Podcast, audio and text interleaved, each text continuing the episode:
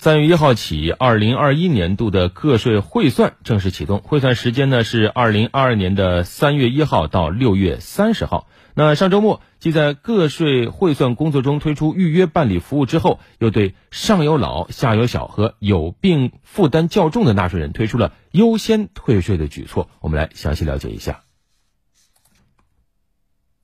为提升办税效率和申报体验，防止汇算初期扎堆办理给纳税人造成不便，今年税务部门推出了预约办税的新举措，即三月一号至十五号期间，有办税需求的纳税人可以通过个人所得税 App 提前预约办理；三月十六号至六月三十号，纳税人无需预约即可登录个人所得税 App 或网页端办理汇算申报。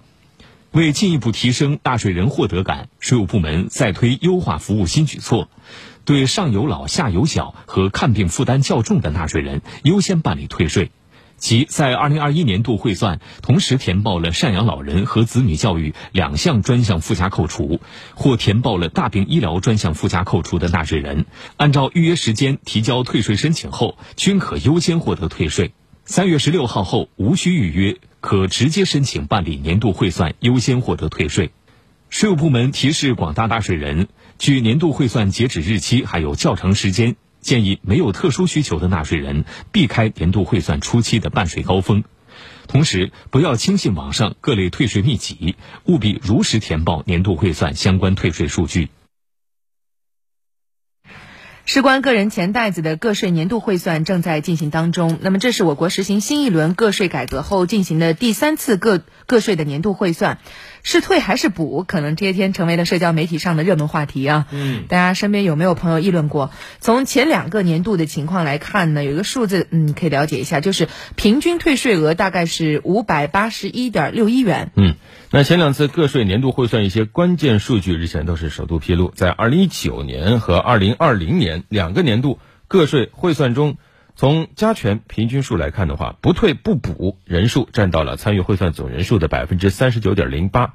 中国国际税收研究会一份报告显示，如果做一个横向对比的话，这个数字是远高于像澳大利亚近三年平均不退不补率百分之七点二六，也高于加拿大二零一九年百分之九点五五的不退不补率。国家税务总局税收科学研究所研究员时间解读说，我国个税年度汇算的不退不补率远高于很多发达国家，说明什么呢？说明了现行扣缴制度的精准性。这意味着大部分纳税人只要简单确认就能够完成申报。那在退税率上，我国二零一九和二零二零两个年度加权平均退税率是百分之四十八点六五，这个数字低于美国、日本两个国家十个百分点。两个年度人均退税额。五百八十一点六亿元，这个数字低于美国、加拿大、澳大利亚、日本的人均退税额。对，这些天有很多的网友也在社交媒体上晒出了自己退税到账的截图啊，还有网友感慨说退税速度真快。嗯，哎，这个上了热搜新闻。